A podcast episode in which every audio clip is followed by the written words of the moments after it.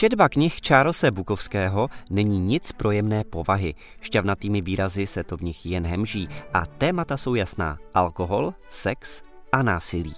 Styl je přímočarý, nechybí ani černý humor. Většina děl někdejšího tuláka a slavného literáta je autobiografická.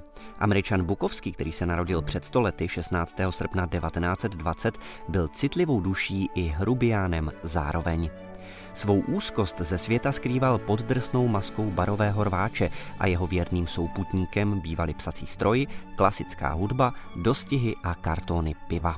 Životem na okraji společnosti platil Bukovský původem Němec daň za svobodu a nechuť přizpůsobit se konzumní Americe.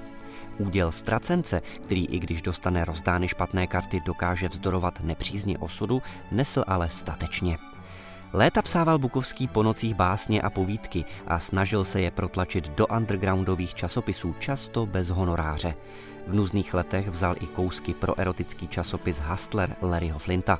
Až v roce 1961 se ho ujalo malé nakladatelství Black Sparrow, kterému pak zůstal věrný i v lepších časech, kdy psal scénáře pro Hollywood a harcoval se po autorských čteních před studenty.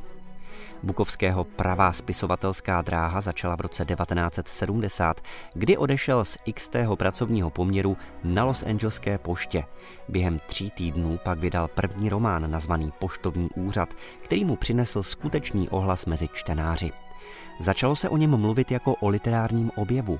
Překvapení kritici zjistili, že existuje člověk, který píše zcela odlišným způsobem, než na jaký byli dosud zvyklí. Páteří bukovského děl se stal jistý Henry Hank Činasky, spisovatelovo literární alter ego.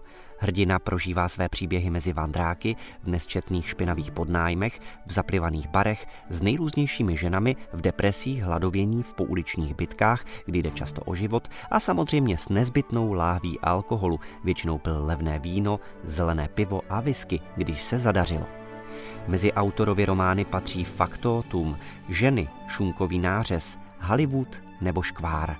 Napsal také řadu povídek, Paměti starého chlapáka, Všechny řitě světa i tamá, Těžký časy, Nejkrásnější ženská ve městě či Erekce, ejakulace, exibice a další příběhy obyčejného šílenství.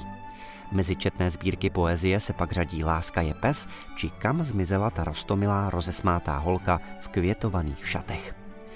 Bukovský se narodil 16. srpna 1920 v německém Andernachu jako Heinrich Karl. Nebyl nemanželským dítětem, jako sobě s oblibou tvrdil.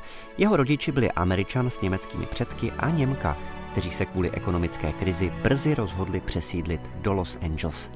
Bukovský později ve svých dílech vysvětloval, že v dětství prožil jen málo radosti, za to hodně strachu a ponížení.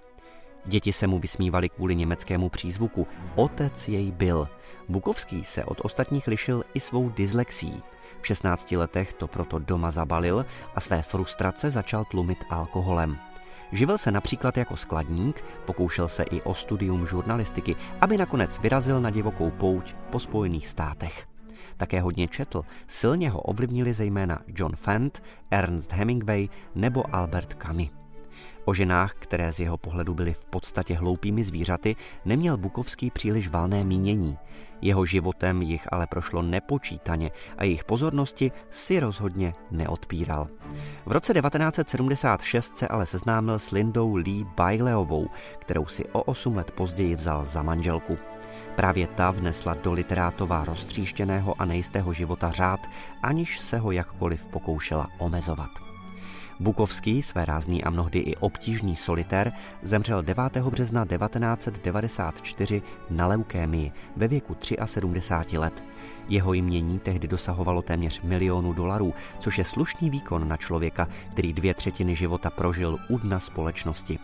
O filmový náhled do jeho světa se v roce 2005 pokusil norský režisér Bent Hammer, který natočil Faktotum. Role Činaskyho se věrohodně zhostil herec Matt Dillon.